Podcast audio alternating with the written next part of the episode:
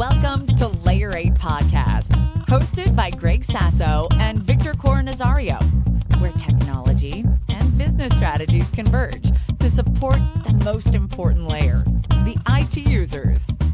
Hey, everybody, this is our first show. Are you excited, Greg? Oh, very much. I'm, I've been looking forward to this for a while now. Uh, so, uh, what are we going to talk about today? What what the show is about? Uh, Oh, what's our topic today? Today is Houston. We have a layer eight problem.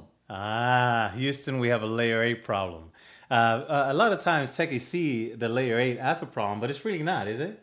Um, no, not really. I mean, we had this conversation when we actually started this. The name Victor came up with, and at first I was a little apprehensive, but after he explained it, I kind of liked it. So, Well, we can get uh, into that a little bit later. Let, let's let our audience know um, who we are. So, why should I trust anything that you say, Greg? That's a good question. Um, uh, get into our backgrounds. I started in IT ooh, probably 19 years ago, working in various positions, anywhere from doing some programming to doing some infrastructure. Met Victor at what two or three jobs ago. Um, he actually came on. I was there first, but he actually came on board as the senior in the group.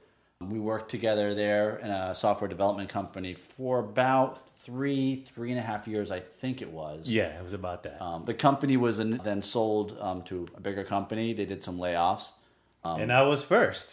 How did I get laid off, Greg? Greg, remember why? Yeah, I remember the, the, the reason they laid Victor off was because he was the exchange guy and he knew more about exchange than anybody, which I thought was funny because I'd never thought get, someone would get laid off for knowing more. So Right, because we were we they were changing to Lotus or something. yeah, like they were moving to the Lotus database and they didn't need that. So, but after that, I, I actually the CFO of that company introduced me to the CEO of the company I went to next, and started there uh, working with a woman. Started in December. She left in April or I think March maybe. Uh, remember, Victor and I still were in touch. I called him up and said, "Hey, I got a position. I want to bring you on board." And we started there. That was back in 2002 you know, at that point it was a size, uh, it was a CPA firm, about 80 people, and Victor and I were the only two IT people there, you know, putting out fires and everything. Company was on a growth spurt, so we started doing that. Um, did some hires. You know, 10 years later, you know, we were at what 250 people, and that company was sold also. right. So that left us that left us both open to new opportunities, and so here we are now. Right. So that, that's our trend. Uh, we we make companies grow, then they sell them, then they get rid of them. us, they get rid of us. But anyhow, going back to your background, Victor. Well, my background, I started I started IT in the Air Force. I actually took classes in the Air Force for my particular job, which was IT. And I was in charge of a network of about 2,000 people, 15, 16 buildings at um, Air Force Base in Maryland. And when I got out, I had a top secret clearance. So, you know, when you got out with a top secret clearance back then in 98, you were could you, you you didn't even have to know what a BIOS was and uh, you would get hired for that TS. But I knew what I was doing, so my first hire was actually my first interview with a, a, a supervisor that Greg and I both shared. His name is Greg, which is hilarious because there's like four Gregs in my life now that have been, you know, my supervisors. I actually asked Greg the other day, Greg, that uh, I, w- I was wondering if God's name was Greg. Yes, yes, it is. because it seems to be that every time I go to a company, some Greg, I have to report some Greg. But anyway, um, I, I worked at a government contractor with uh, that Greg, Greg J, and then um, I moved on to uh, work uh, for another government contractor because I was siloed there. I knew Exchange very well, and they just had me doing Exchange stuff, but I wanted to be more of a generalist. So I moved to that company, but then once Greg I'm sorry. Uh, once Greg uh, moved to another job, Greg J, not this Greg, Greg Sasso, he hired me to work at his company, and this is where I met Greg Sasso. After the layoffs, uh, I worked for a government contractor for about eight months because Greg found a job at a CPA firm and told me he wanted me to go with him and, and help him grow the department and also sell managed services, which this is where we learned a lot, Greg, wouldn't you say? Yeah, I forgot to mention that earlier. That's that's good. Thank you, Victor. It was when I brought Victor on board, which was a funny story too. I hired him on. His start date was let's say April twenty first, but I had just sold a managed services contract, so he was actually working with me two weeks before he was actually supposed to start. So Yeah, that's uh, it. Might be illegal in some states. You know, a little slave labor. You know, But, no pay. he, he didn't- he didn't get paid anything, but he knew that that was what we were trying to get done. So it was Right. it was a good thing. Yeah, so in, in I, I think the bulk of our management experience was there. Wou- Wouldn't you say, Greg? I, I, honestly, I'd say it might be split because we did learn a lot from dealing with the different customers and that. But you know, from the internal stuff too, that's where we got a lot of experience. So I would say maybe it's split both. I mean, could Well, be at, at least in that side. time period, though. I mean, for both. I mean, Oh yeah, definitely, definitely, because that that division was growing and we were starting to learn more about it. So Right, and we were getting no help, uh, uh, except of course we were getting help. That that's not true. I mean, we're getting the infrastructure, right? Uh, we use their accounting department, their HR department, and all that stuff. But in terms of the service line, the, the business, you know, strategizing and, and designing it and putting it out there, billing, all that stuff that had to do with the IT managed services, we pretty much did on our own. And that was through a lot of research, you know, and, and trying to understand you know, what's out there and what's to be offered. And it was it was really difficult at first because we were trying to deal with the the parent company was growing so rapidly, and we were trying to keep up and grow business.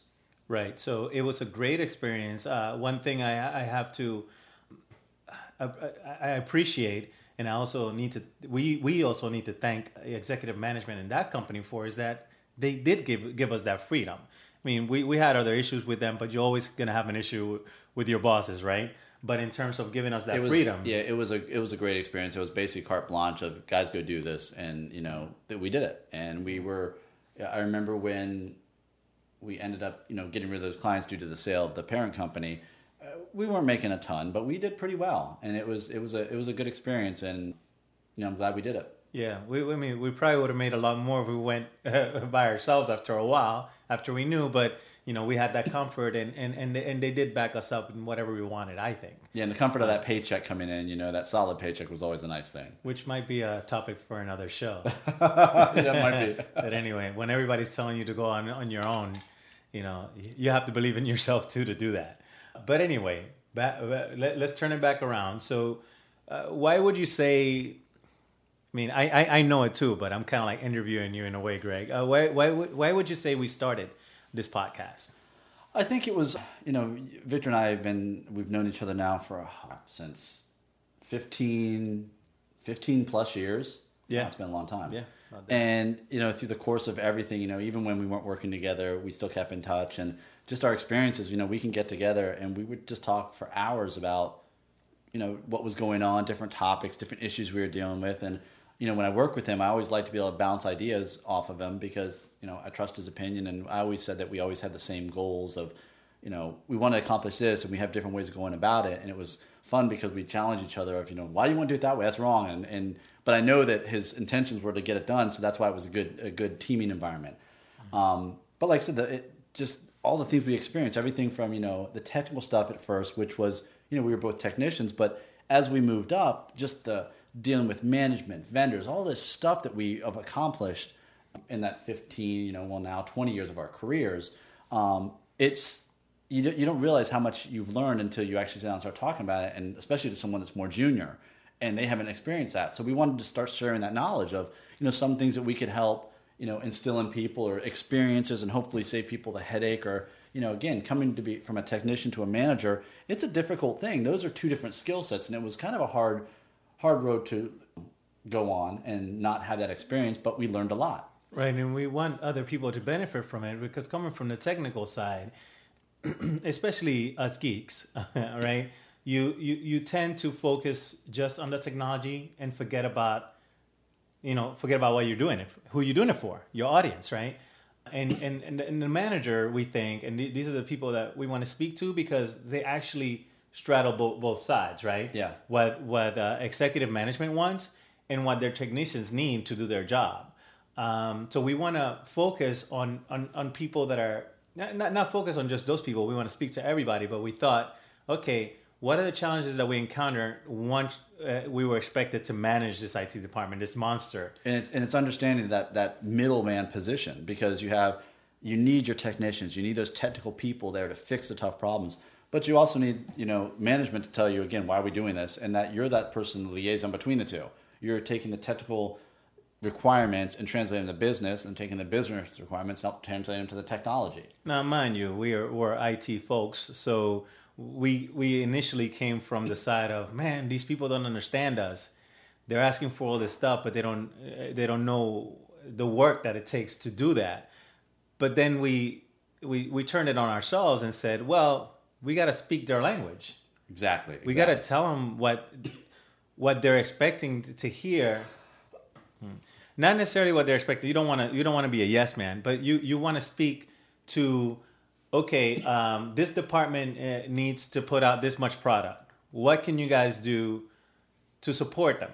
And, and so you have to speak that language to them and then turn it around to your techs and make sure that they're aware of the mission of the organization and uh, they they're gonna mind the tedious uh, everyday task, but at least they'll know what they're doing it for. So we want to speak to both sides and uh, protect the technicians as well, because a lot of times technicians get taken for granted. People think that uh, you know IT is just that that magic box, that magic button that you yeah. just hit hit and fix it. A lot of times you have to troubleshoot. Uh, software changes all the time. You know, a lot of times you have to research. People people think that we know everything. Even if you let, let's say that you had a huge brain, right, and you can retain all the information about IT management today. Tomorrow it changes. You still have to learn it. Yeah. And we want to make management understand that as well. But also fulfill the need of the business. Obviously, that's the primary goal. Is we want to fulfill that need, mm-hmm. and that's again why we're here now, and that's why we're talking to you guys, and that's what we want to instill. You know, we want to we want to pass on that experience, and you know, some of it's going to be really funny. We have funny stories to tell. I mean, anyone that's been in the business this long does. And you have some things that are just, you know, you want to bang your head against the wall. And that's why I've, I've really appreciated the fact that I've had Victor working with me for most of that my career. That I have someone I can go and say, what am I doing wrong? Or these people aren't understanding. You can kind of take that step back.